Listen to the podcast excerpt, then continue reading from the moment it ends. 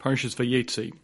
Parsha Vayeitzei opens up with the fact that Yaakov had just recently stolen the the bracha from Esav. He fooled, if it could be, he fooled his father into assuming that he was Esav, and Esav was so furious that he plotted to kill Yaakov. This was given to Rivka ben Avua. Rivka tells Yaakov to flee because Esav is going to kill him, and Yaakov runs away. When he runs away, he's 63 years old. He understands from his father's command that he's to sit in the yeshiva Shem Ve'aver. He goes there for 14 years, and after 14 years, he now is ready to find his bashert, to find his life's partner. After a promise from Hashem, he goes to the well, and Parakh Tes opens up with that. Vayisa Yaakov Raglov, Yaakov lifted up his legs, Vayelech Arta Bnei Kedim, and he went to the land of Bnei Kedim, to the land of Haran. After Yaakov hears from Hashem the guarantee that he'll be protected, Hashem will guard him, he's joyful, he's happy, he lifts up his legs and he goes to Haran. Vayar, and he sees, Vinei Be'er Basade, he sees a well in the field. Vinei Sham Shlosha Edrei Tzon, there were three flocks of sheep, Rov Tzimaleha, sitting around this well. Because from that Be'er, from that well, the flocks would give water, would be would receive their water. Va'evin gedola pia be'er, and a large rock on this well. Now, this pasuk is very lengthy about the details of the well and the rock, and that's going to be repeated a number of times within the next few psukim. The fact that there's a very large rock on this well, the fact that the various sheep flocks have to wait there, and what very clearly becomes apparent is that this well was covered by a gigantic boulder. The Ramban explains that even though there were three flocks of sheep, and each flock clearly had a number of shepherds and a number of watchmen, even though there were quite a number of men already gathered, it wasn't enough. They had to wait till all of the flocks had gathered.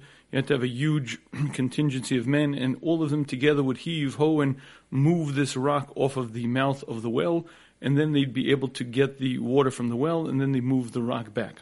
Now, the Ramban explains to us that the reason why the Torah is telling us such details about the fact that there's this large rock, all the men have to gather, etc., etc., is to explain to us the great physical strength of Yaakov Avinu. Shortly, we're going to hear that Yaakov Avinu single-handedly does that which many, many men couldn't together do, and that's to show us that even though he's very tired from the path, from the derech, he just went on a long journey. He was so physically strong that he alone could do that which many people couldn't do. In any case, the next pasuk says, "Benesu shamakol adorim." All of the flocks would gather. be'er. They would roll this rock from the mouth of the be'er. V'hishku as the sun. They would give the flock to drink. Be'shivas evan be'er makom. And then they would return the rock to the mouth of the well. V'yomelhem Yaakov, Yaakov sees these shepherds gathered there. He says, Achai, my brothers, my atem, from where do you hail? V'yomru mechoran anachnu. They said, we're from Choran. V'yomelhem, Yaakov said to them, Hayadatim is Lovan ben Achar. Do you know Lovan, the son of Nachar? V'yomru Yadanu. They say, we know. Now, even though Lovan was the son of Besuel, the Rishon explained that Besuel wasn't well known. He had died at the time when Rivka was married to to Yitzchak, and he became either he never was or never became a person of note. So Yaakov asked, "Do you know this Lovan ben Nachar, the son of his grandfather Nachar?" And they said, "Yes, we know them." Then Yaakov asks, "Are things well by him? Is it peaceful by him?" They said, "Yes, he has peace." bito ba imatzon and Rachel, his daughter, is here coming with the sheep. Now, the Sforno is bothered by why the Torah is telling us this question. I guess why is Yaakov asking it, and why is the Torah telling us? Meaning, Yaakov needs to know who these people are. He needs to know if this man who's Besuel, Lovan, if that family is around, because he's looking for Rachel. He knows Api Rocha Kodesh that his Bashert is supposed to be Rachel, he's looking for. He knows that Rachel's father is Lavan, so it's very clear why he asks, "Have you heard about Lavan?" That part's obvious, but then he asks this question, "Hashalom lo," is it peaceful to him? Is it what's doing by him? And the Sforno explains why he asked that question, because in roy oreach habal lifkodos oreach beisimchaso case of also. It's not proper for a guest to come into a house when the host is happy in the same way as if the host is sad. Meaning to say, when you enter a house, depending on the mood of the person, depending on his personal situation, is going to determine how you greet him, how you act initially. So the reason why Yaakov was asking this question was he wanted to know what was the matzah, what was the state of Lavan's household. Was it a good time? Was it a bad time? Because he wanted to know how he should respond to him initially, how he should walk in with smiles, maybe more somber. The point that the Sforno is telling us is that Yaakov Avinu was very attuned to derech eretz, meaning to say it's not proper, it's not right to enter a person's house in the same joy and simcha when they're in, in trouble as if when they're happy. But the point that the Sforno is telling us is that the Torah goes out of its way to tell us is because this was something significant to Yaakov, something he was sensitive to, something he was aware of. Meaning to say, he's coming to this house, he's never been there before, he's certainly a very famous individual. The last time someone from his family came there was Eliezer, who came with a huge entourage, and obviously Lovin was quite glad to see him, regardless of Lovin's personal state right now. Lovin will be very happy to see Yaakov. But Lamaisa, it's not proper, it's not right to greet person when he's happy the same way as if he's sad. Yaakov asks this question to know. Again, the Torah is just pointing out to us derech how a person should greet another person. Yom Yom Gadol. Then Yaakov says to him, "The day is still large. Lo It's not yet the time for gathering in the sheep. Go give your sheep to drink, and then go bring them out to pasture." excuse me, basically Yaakov is now saying to them that, listen, there's still many hours in the day. Why are you just laying there with the sheep, hanging out? Give the sheep water to drink and bring them back to pasture. Why are you being lazy? Now, this seems a little out of context over here, because what Yaakov is doing is not exactly derech eretz. If just a moment ago the Torah is telling us that he's a very sensitive person to proper conduct to derech eretz, what he's doing here is the opposite probably the first rule in human behavior is don't criticize. Don't criticize because it alienates, don't criticize because it gets people angry, don't criticize because it doesn't do any good. Yet what he's doing is he's being critical. He's saying to these people, What are you doing lazing around here? What are you being lazy? Go about your business, go finish your, your flock, go go finish the day out. And Sforno explains that that's exactly what he's saying because he assumed that these were workers and these workers were being lazy, and their boss was certainly wouldn't if he, the boss knew about it wouldn't be happy. And Yaakov is giving them mussar, saying, "Go back to work, feed the sh- give the sheep the water that they need, and then go back to work, go bring them to pasture." And the question is, why would Yaakov say this? It's critical. It's certainly not a way to engender good feeling. It's certainly not mental. You meet someone, say, "Go back to work." Doesn't sound appropriate. Explains the Sforno Hatzadik Gimas Esa Ovel the tzaddik hates iniquity, hates stealing. It bothered Yaakov Avinu so to see someone stealing. I, I, I, can't stand it. Granted, it may not be appropriate. Granted, it may not be the right thing. It may not even be my place. But a tzaddik can't stand to see thievery. He can't stand to see this type of sloth laziness at someone else's expense. And he had to say something. And he told his workers, go back to work. You haven't finished your day's work yet. In any case, the pasuk says, they said, we cannot. We can't give the sheep water to drink until all of the flocks are gathered. And all together will push the stone, me'al be'er, from the mouth of the well, and then we could give the tzon the water to drink. Odena they were still speaking with him. Rachel comes with the sheep. That belonged to her father, Kiro'ahi, because she was a shepherd. So as they're speaking, in walks Rachel on the scene. Vayikashera Yaakov as Rachel, and it was that when Yaakov saw Rachel bas Lavan Achimo, the daughter of Lavan, the brother of his mother, Veson Lavan Achimo, and the, the sheep of Lavan, the brother of his mother, Vayigash Yaakov, Yaakov ran up, Vayagalas Evan, and he rolled the stone, Me'al Be'er, from the mouth of Be'er, Vayashketson Lavan Achimo, and he gave the sheep of Lavan, his mother's brother, water to drink. Now, there are two things about this passage that are interesting to note. Three times we're told that it's Lavan, the, the brother of his mother. The Rishon explained that that was his intention. What he saw was his mother's brother, his mother's brother's daughter, his mother's brother's sheep. That's what he saw, and it was out of love for his mother, tremendous attachment to his mother that he did these actions. His attachment to Rachel was based on the fact that she was connected to his mother, and the fact that Lavan was his mother's brother is what motivated this. But what's interesting to note is that the pasuk says vayagel. It didn't say gallu. You see, earlier when it noted that all the men rolled it, it used the lashon of gallu, which means to roll, as if all the men would put their arms on the stone and heave ho and roll it. But gal is a different word. It's only one lamed. It's a different word. And Siftei Chachamim explained it actually comes from like the word reveal. It's a different shoresh.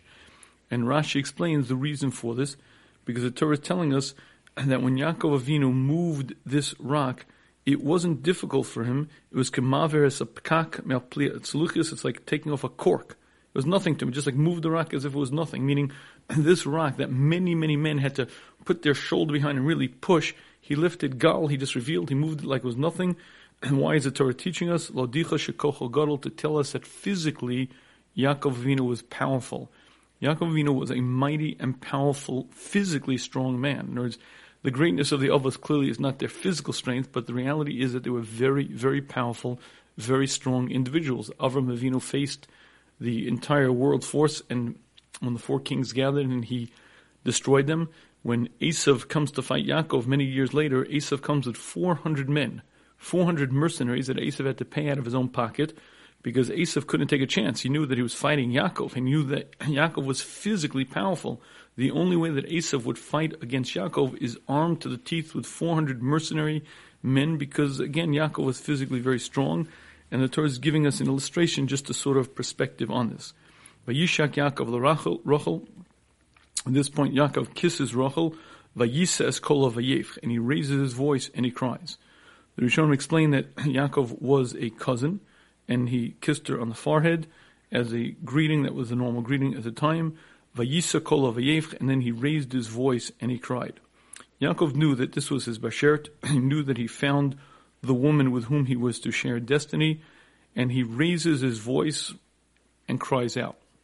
Now that doesn't seem to be an appropriate reaction.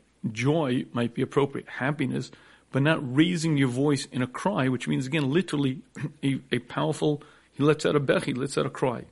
Why did he do this? Rashi brings two reasons. One, because he saw B'ruach HaKodesh that he wasn't going to be buried with her. At this moment, before he is to propose, he sees the future. He sees that Rachel is going to be buried on the side of the road. Hashem wants that to be so that Rachel could daven for her children when they're sent into exile. But he, Yaakov, would be in the Me'aras of Machpelah without Rachel. And that bothered him so that he raised his voice in a cry. The second reason is because he came biyadayim rekonos. He came with empty hands, and he didn't have a gift for the kala, and therefore he was very saddened. Now let's focus on each of these because I think each has an interesting lesson to teach us. Reason number one that he cried was because he saw that he wasn't going to be buried with her. Now, he realized that he was going to share destiny with this woman. He realized that she was going to be the mother of Binyamin and Yosef. He realized this was his bashert. So why is he crying? Because he's not going to be buried with her. And if you'd like to see just an illustration of a heart of a tzaddik, sensitive, loving, and caring, there's a certain romance that's lacking. They're not going to be buried together. A marriage is forever in this world and the world to come, and there's something lacking in his marriage. It's not complete. We're not going to be buried together, and that caused him so much pain that he cried. It's reminiscent of similar to this when Rav Pam was nifter. They say that that night before the Levaya, Reb Pam was seen ironing. She had an iron out and she was ironing. And when people looked, they saw what she was ironing. She was ironing Rav Pam's kittel. He was to be buried the next day in the kittel. She wanted it to look proper. She had an iron out and ironing it. You know, there's, there's a certain attachment, real bond of love, real bond of marriage. It's forever, it's permanent. And Yaakov understood that there was something lacking for whatever the reason, and it was for a very good cause. But the bottom line is there's something lacking, it's not going to be complete. She's not going to be buried with me. And that bothered him so that it literally caused him to cry, raise his voice and cry. And this is again illustrative of the sensitivity of a tzaddik, the loving kindliness, and an interesting observation. But I believe the second answer is equally telling. What's the second reason that he raised his voice in a cry? And explains Rashi Shabab Biadayim Rikonius. He came with empty hands. And then Rashi explains to us why he came empty handed. When he ran away, when Yaakov ran away from Esav, Esav sent his son Eliphaz to chase down Yaakov. At a certain point, Eliphaz catches up with Yaakov, and he says to Yaakov, What am I going to do? I can't kill you, but that's what my father asked me to do. Mefarshim explains that Eliphaz was brought up by Yitzchak, and Eliphaz was a tzaddik, but he found himself in a great dilemma. His father commanded him to go and kill Yaakov. He had a mitzvah of kibbud. On the other hand, Yaakov was an innocent man. So he comes to Yaakov, his uncle, and he says, My uncle, what can I do? My father told me to kill you. Kill you, I certainly can't do because you're an innocent man. Not kill you, I can't do because my father commanded me. I have a commandment to listen to my father's words. What do I do? Says Yaakov to his nephew, Listen to me. Take all my money. There's a halacha that ani chashav kames, a poor man is considered like a dead man. You'll take all my money you'll have accomplished in a certain way the commandment of your father. Your father said to make me dead. You won't physically make me dead, but you give me a lumdus, the an halachic status of a dead man. You'll have fulfilled your wishes a little bit. At which point Yaakov took all of his wealth, gave it to Eliphaz. Eliphaz left. There are a number of interesting points to think about on this. Number one, imagine that Eliphaz comes back to his father Esav. And his father says, No, my son, Yingala, did you do what I asked you? I asked you to kill. Did you do it? Eliphaz with a big smile says, Tati, I did exactly what you wanted. Ah, says he said, where's the blood? A bone, something, give me some. Well, Tati, it's not exactly uh, what happened. You know, there's a, a lumdis, an onichash of kameis, a dead man's like a, poor man's like a dead man. How happy do you think Esav would be to hear that? I don't want alumdish, a dead guy. I wanted a dead body. Meaning Eliphaz was not really fully fulfilling the commandment of his father his father wasn't going to be dancing with joy, but still, somehow it fulfills. It doesn't totally disregard the words of his father. It doesn't totally degrade them. His father said to make him dead. This is a din of dead. It's sort of close, sort of similar in a sort of way. It, it somehow fulfills a little bit of the mitzvah of kibbud av. But let's understand what this means.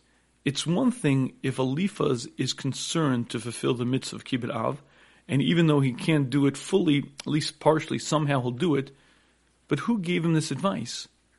Yaakov was the one who told him to do this.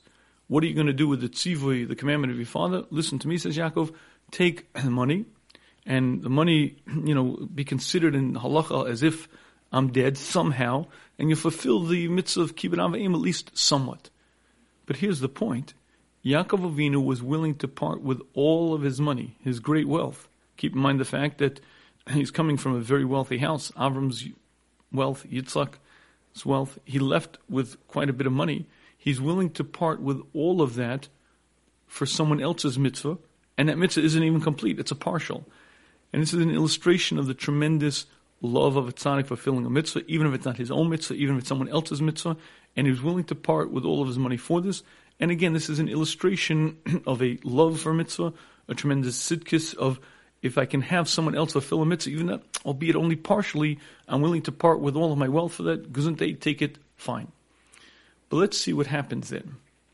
Now, Yaakov is no longer a wealthy man. He comes to meet his Kala, and he finds himself penniless, and he can't give her a gift, and therefore he raises his voice, crying. He says, Look, when the servant of my father, when Eliezer came to meet my mother, he came with ten camels laden with all kinds of golds and gifts and all type of riches. And I, I come empty-handed. He began crying, bitter tears. He felt terrible about it. Now, let's focus on this for a minute. What's he doing here? He's meeting his Bashert. He's meeting a woman of unbelievable stature, of unbelievable piety and holiness. And she was waiting for him. We'll see soon enough that Everyone knew what was supposed to be. Yaakov was supposed to marry Rachel, and together they were to share destiny. These people were extraordinarily spiritual people. Remember, when Avram and Sarah were married, they didn't know what each other looked like. Avram didn't even, apparently the Pasha Pshan Rashi is, he didn't even know that she was a beautiful woman. Obviously, it wasn't important to him, it wasn't important to her. If it meant something to their marriage, Avram would have noticed it. If it meant something to Sarah to know that her husband thinks of her as beautiful, he would have noticed it. But these people were on a totally different plane, totally spiritual, completely ruchni. These trivial little things didn't matter to them. So here's Yaakov coming to his Bashert, coming to his predestined, and he's about to propose. And what's the problem? He doesn't have a trinket. He doesn't have a ring. He doesn't have some gold. Do you think it mattered to her? Do you think it was significant? Do you think it, oh my goodness, ah, ah I'm not giving a diamond ring. I, I feel so bad. These things were irrelevant in Rachel Imenu's mind. These things didn't matter. But to make it even more extreme, why didn't he have money? So Rashi just told us. Because he was a tremendous tzaddik. Because he gave up his wealth so that somebody else could do a mitzvah. Well, here's the point. When a husband and wife get married, and they're bonded together in this world and in the world to come. They share this world and they share the world to come. What he does, what she does, they share together. What that means is what he was bringing to his kala was an act of unimaginable value. We now read about this to appreciate what a tzaddik does, how far a tzaddik will go, so that someone else will do a mitzvah. Could you imagine the value of that act for eternity? So, granted, he didn't have a trinket, granted, he didn't have a, a, a gold ring, but he was bringing her this mitzvah that she valued far more. Why is he raising his voice and crying? As an illustration, imagine the following imagine it's the early 80s and you have an opportunity to buy uh, stock in Microsoft. And you know that every single share of Microsoft will split, split, split again. And every one of those split shares will grow and increase and increase in unbelievable value to the extent that every dollar that you invest in Microsoft now could be worth thousands of dollars later on. So what do you do? You scrounge around, you you borrow money, you sell everything you have, you, you, you go in the simplest sort of lifestyle possible to buy as many stocks as possible, and you scrounge together $100,000 worth of Microsoft stock, and you know that within a few years, you're going to be wealthy to an extent that's hard to imagine or envision. And you come to Akala and you explain to her exactly what you have in your portfolio. Granted, it's only $100,000 now, but in 20 years and 30 years, it's going to be worth so many millions, you won't even be able to count it and assuming that she shares your vision, and assuming that she recognizes reality as you do, would it trouble her the fact that right now she doesn't have? Well, maybe it would because she's still flesh and, and blood, but this is Rachel. And I believe this Rashi is very illustrative of the sensitivity of a tzaddik. Even though to Rachel it was not a big deal, and even though he was giving her something of even greater value, mice it's not not fine, it's not nice. I'm coming to the kala empty-handed. I'm coming without a, without a gift. Is it a big deal? Is it significant to us? Certainly not. But lamais, it's lacking in feinkeit. It's lacking in in shamkeit. It's not right. It's not proper. It's not classy. And because he was acting in a way that was improper on some small level, and even though he had no choice, he felt so troubled that he raised his voice and cried, "Vayisa kol Again, just an illustration of the greatness of the person, the sensitivity of the person, he's coming to his kala with empty hands. The next pasuk says, "Vayagid Yaakov l'Rachel." Yaakov told Rachel ki achi aviyahu that he is the brother of a father, meaning he's related to Lavan chi ben Rivkahu, and that he is the son of Rivka. Vataretz vatagid le'achia, and she ran and told her father. The Rishon explained that he explained to her that he's from the father's house, so that she should know that the reason why he kissed her was still appropriate and proper, and she went and told to her father. Kishmo Lovan Shema. When Lovan heard the name Yaakov ben Achoso, the son of his sister, Vayaretz Lakroso, he ran out to greet him. And Lovan hugged him. And Lovan kissed him. Vayaveo Beso, Lovan brought Yaakov to his house. Vaysapel Lovan is called Dvarim and has told over to Lavan all of these things. Now, Rashi on this pasuk is very illustrative because these actions don't seem appropriate to Lavan. For Lavan to run out, for Lavan to hug uh, Yaakov, for Lavan to kiss him, why he's going through all these extreme emotions, explains Rashi that Lavan remembered very well when Eliezer came. When Eliezer came and brought tremendous wealth to the house of Asuel and Lavan, Lavan knew that this is Yaakov from the same house. He heard the name Yaakov. He runs out greeting him, expecting to see wealth.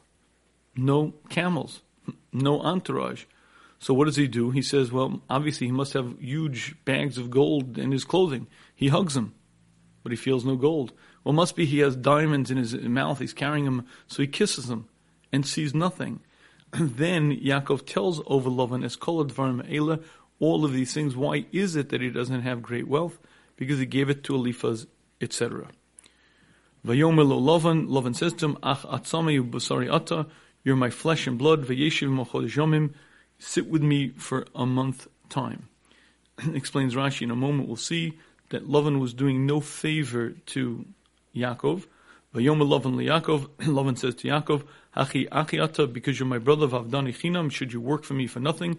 Hagida limam tell me what is your price. You see, what Lovin was saying to Yaakov was, you have no wealth, you have no money, there's no reason for me to be bothered with you. Uh, well, you're my flesh and blood, all right, you can come and work for me. And that very month that Lovin was generous and allowed Yaakov to stay in his house, Yaakov had to work a regular full day's work for that stay. Finally, after the month that Yaakov stayed there, says Lavan to Yaakov, listen, why should you work for me for nothing? Granted, you're getting room and board, but, uh, you know, obviously you're, you're, worth more than that. What is your price? Tell me what you're looking for. Well, Lavan shtei banos. Lavan had two daughters, Shem Agdola Leah. The name of the older one was Leah. V'shem HaKtana Rachel, and the name of the younger one was Rachel. Ve'ene Leah Rakos, the eyes of Leah were red, soft. Haisa yifas Torah v'yifas mare. And Rachel was very beautiful. Yifas Torah refers to the facial features, so the shape, the outline of the face. Yifas mare, and it had a beautiful appearance. Now, the Siftei Chachamim explains that Rashi is bothered by a problem.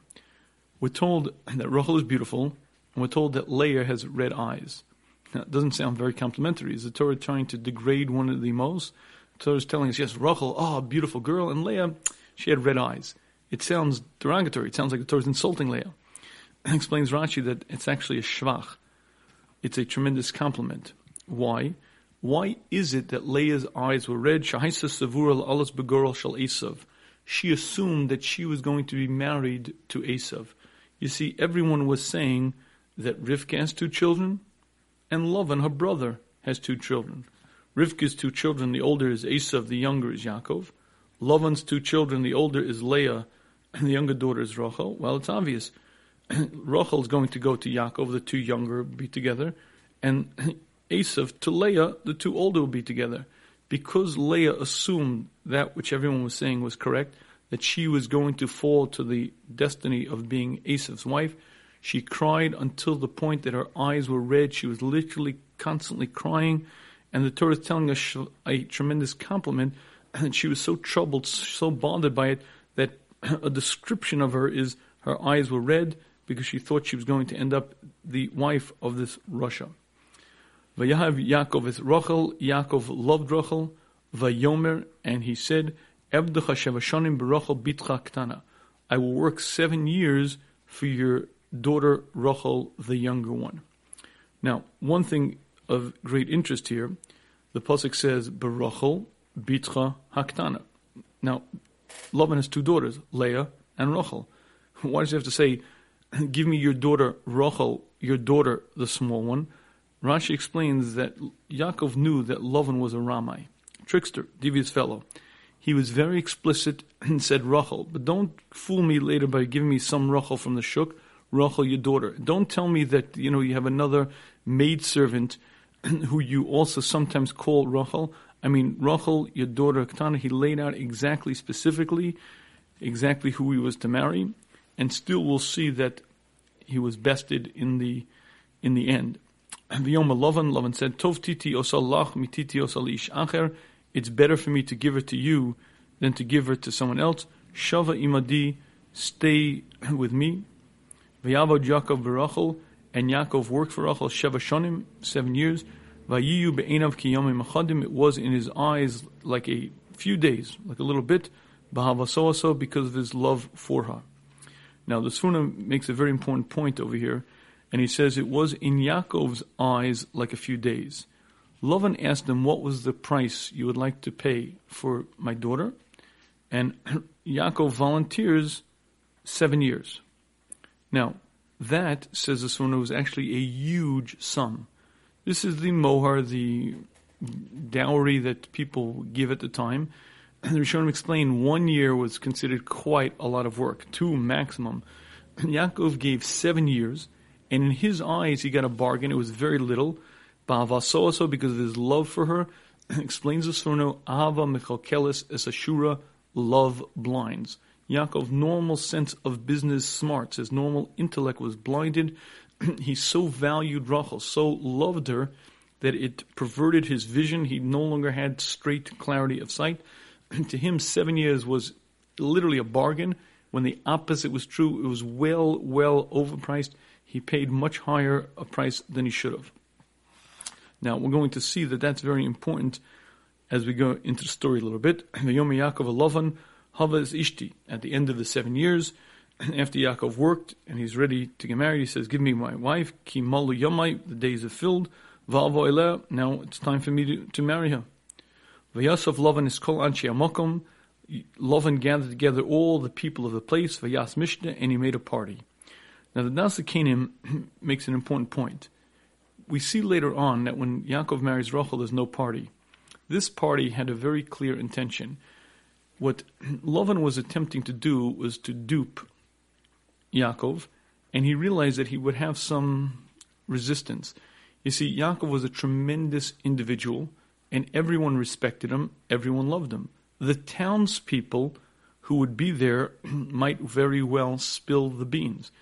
What Lavan did before this Mishteh was he gathered together all the people of the town and he said to them, Listen, my friends, from the moment that this person has come into our midst, all of us have flourished.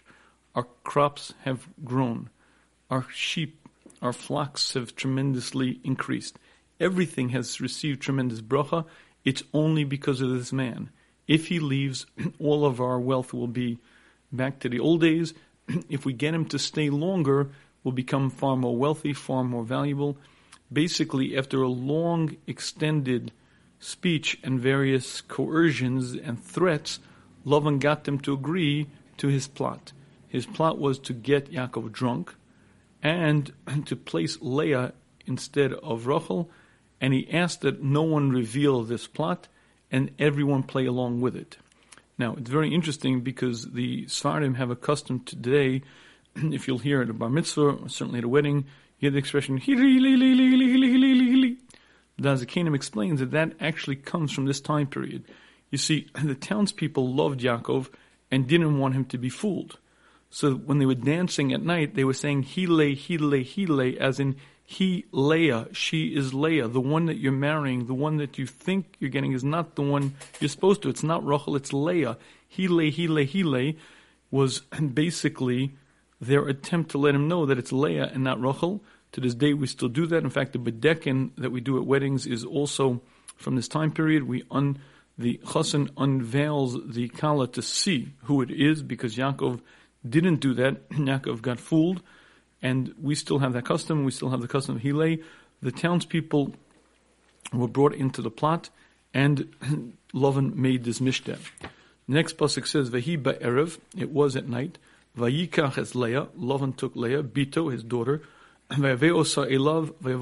he gave Leah to Yaakov, and Yaakov lived with her. Yaakov, assuming it was Rachel, ended up with Leah. V'yitin Lovan Zilpa Shifchaso. Lovan gave Leah Zilpa, his, the Shifcha, the uh, maidservant, the Leah Bito Shifcha, to Leah, his daughter, as a servant. Now, Zilpa and Bilha were daughters of Lovan as well, but they were daughters through not through regular women. They were daughters through Pelegishes, through a concubine, so they had a different status than regular daughters.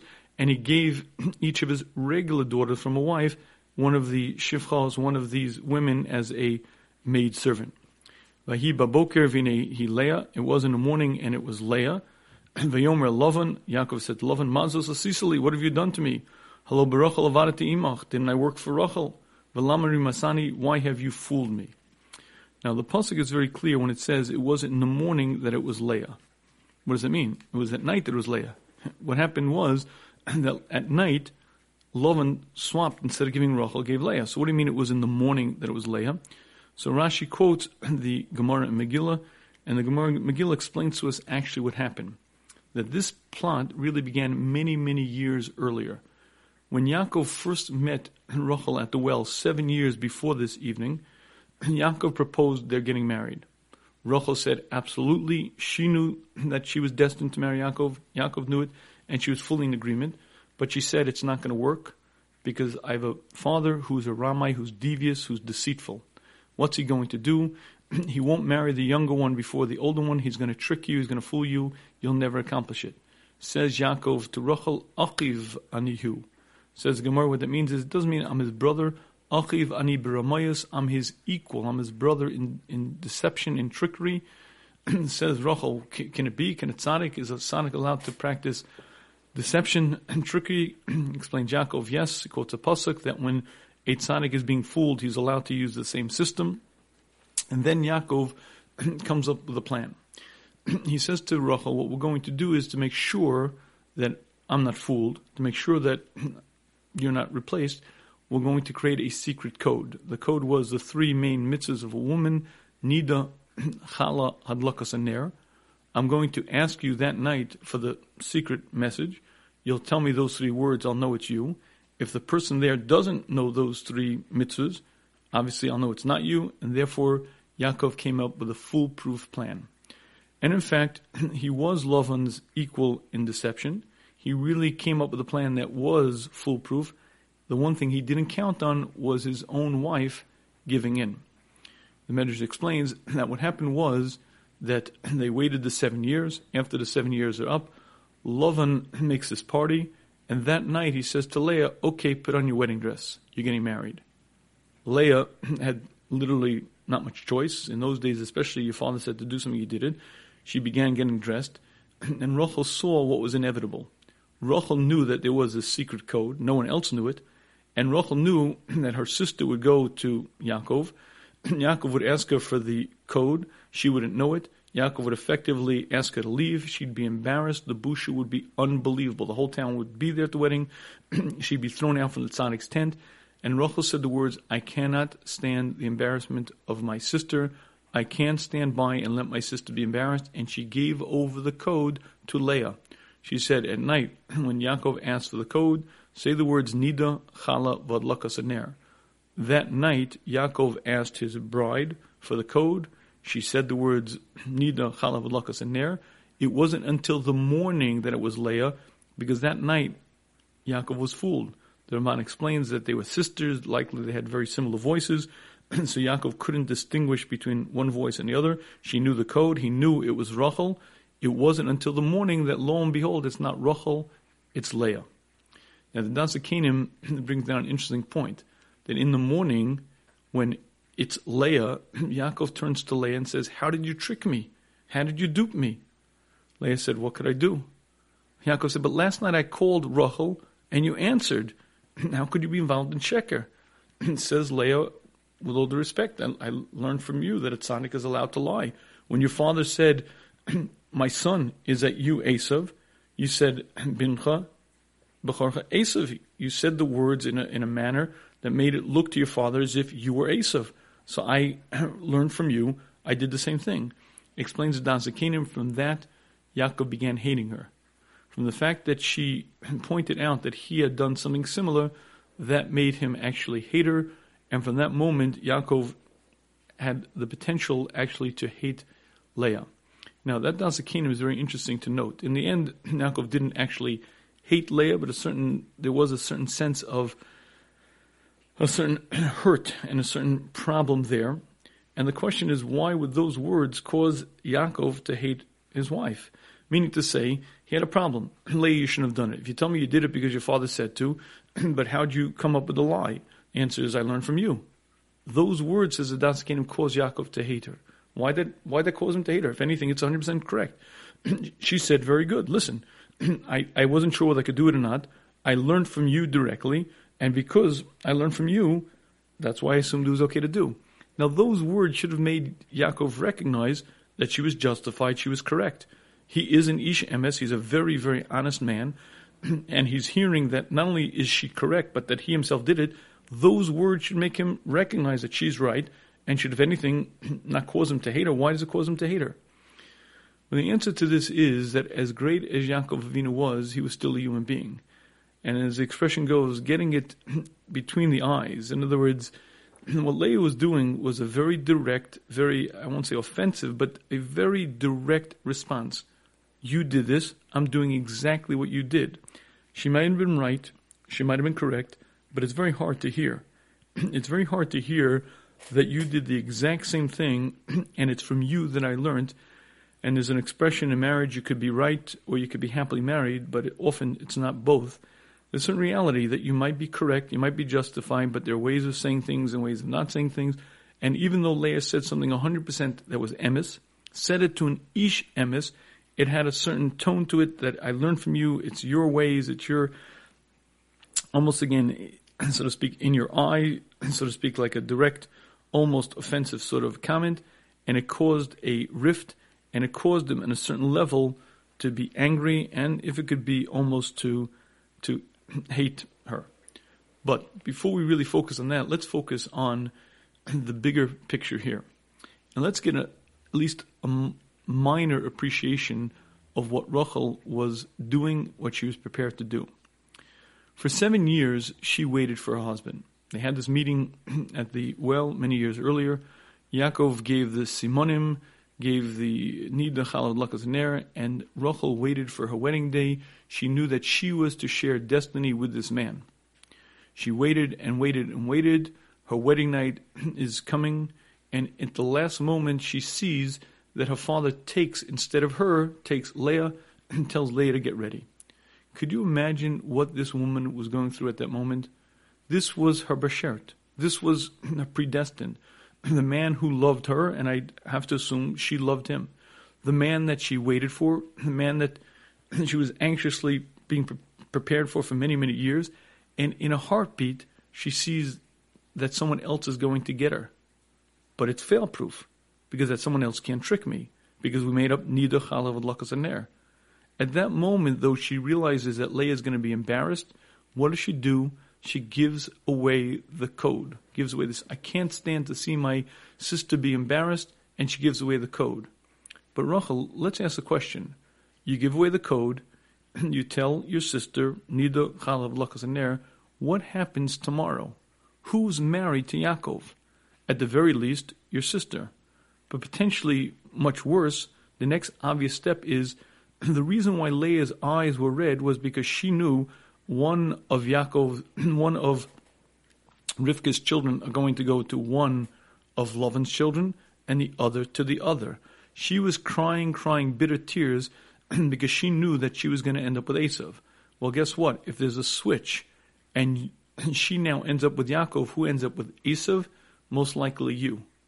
Meaning to say, what Rachel was doing in that moment was giving up her entire life this world, and the world to come, potentially to be married to rasha, potentially to be the mother of wicked children, instead of being the mother of the Jewish nation, instead of being the one for eternity to be bonded to this great tzaddik and bringing forth the shiftei called the shvatim, she was potentially going to be Ola to Goral to the fate of Esav, but she did it willingly. She did it completely of her own free will because she said, I can't stand to see my sister's embarrassment.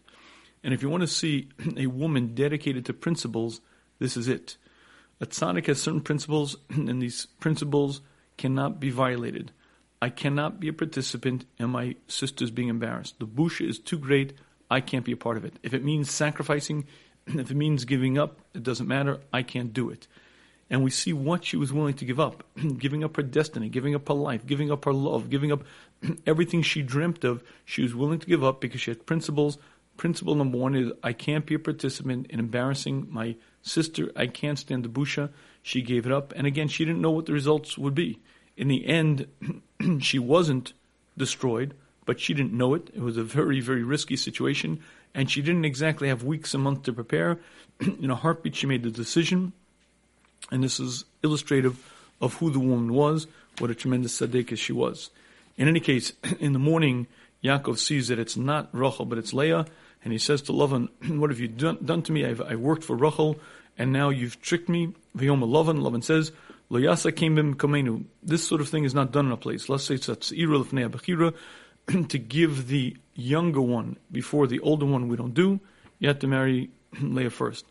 Malay Shavuazos, finish this week, said Lavan. Work, just finish this week of the Mishteh. And I'll give you this one as well for the work that you've done for me. Another seven years. And the Rishonim explained that basically what Lavan was saying to Yaakov was simple. You're right, you worked seven years, and you worked for Rachel. Finish this week up, and I'm going to then give you Rachel for the seven years that you worked. Ah, you married to Leah. You'll pay me the seven years that you didn't pay me for Leah. You'll pay in the next coming seven years.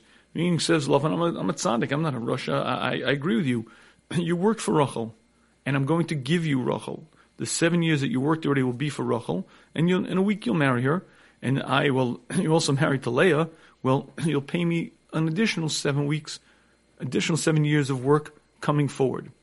Now, from here, the Ramban explains that basically the seven Yemei Mishta, even though Moshe Rabbeinu was masaking the seven days of, of Mishta, what we know as Shev Brachas, apparently there was a practice even then that they would have such a concept.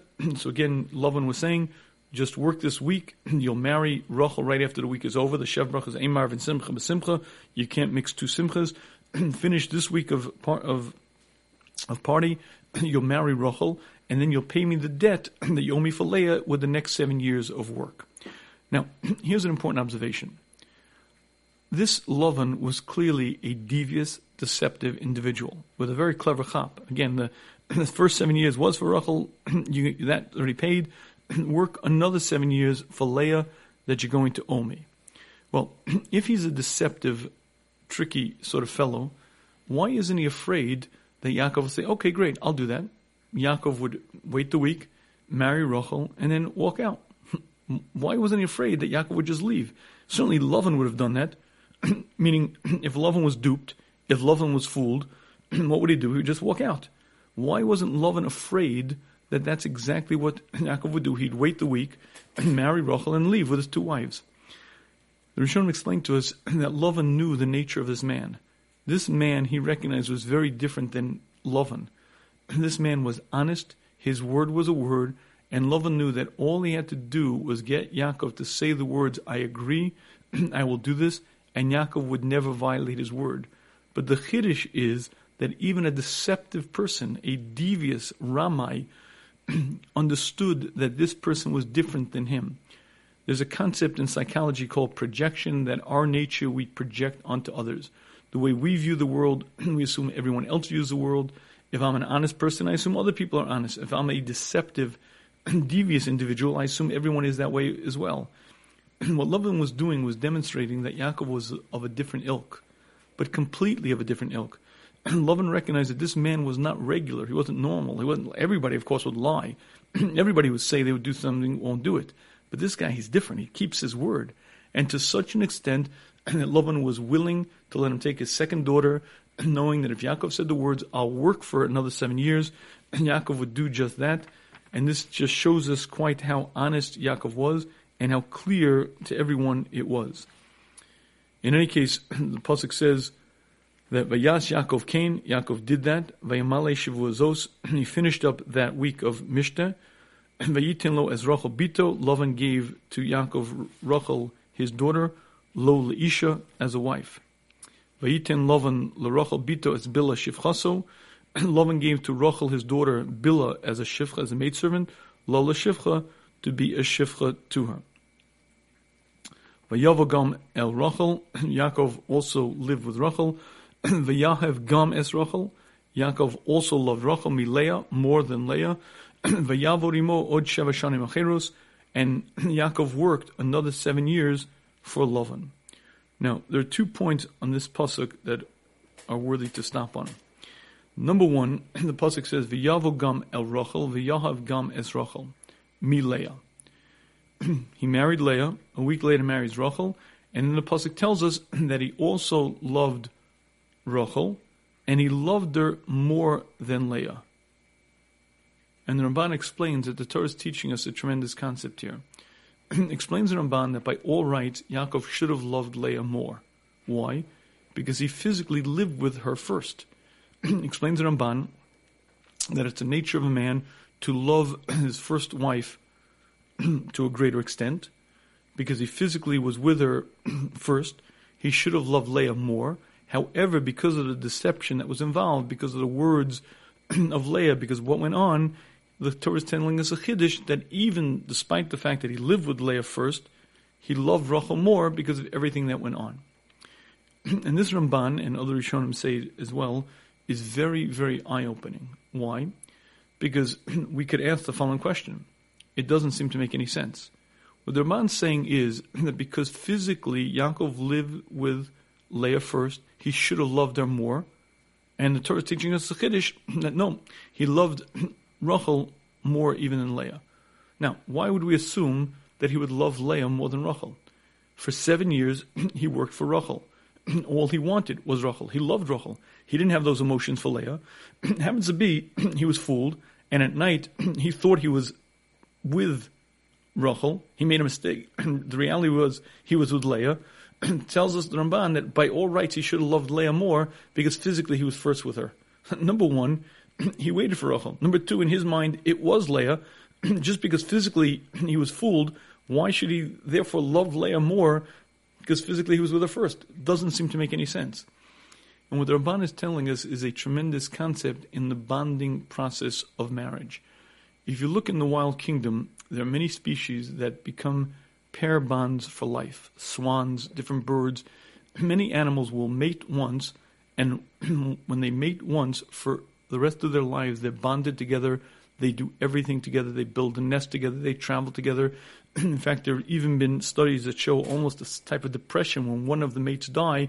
you could see the other one acting in a way that's very atypical, very unusual for that animal.